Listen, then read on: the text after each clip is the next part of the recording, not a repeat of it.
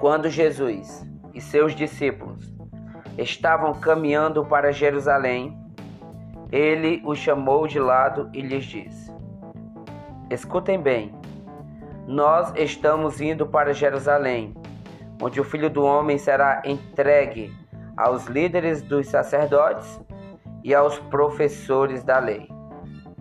Eles o condenarão à morte.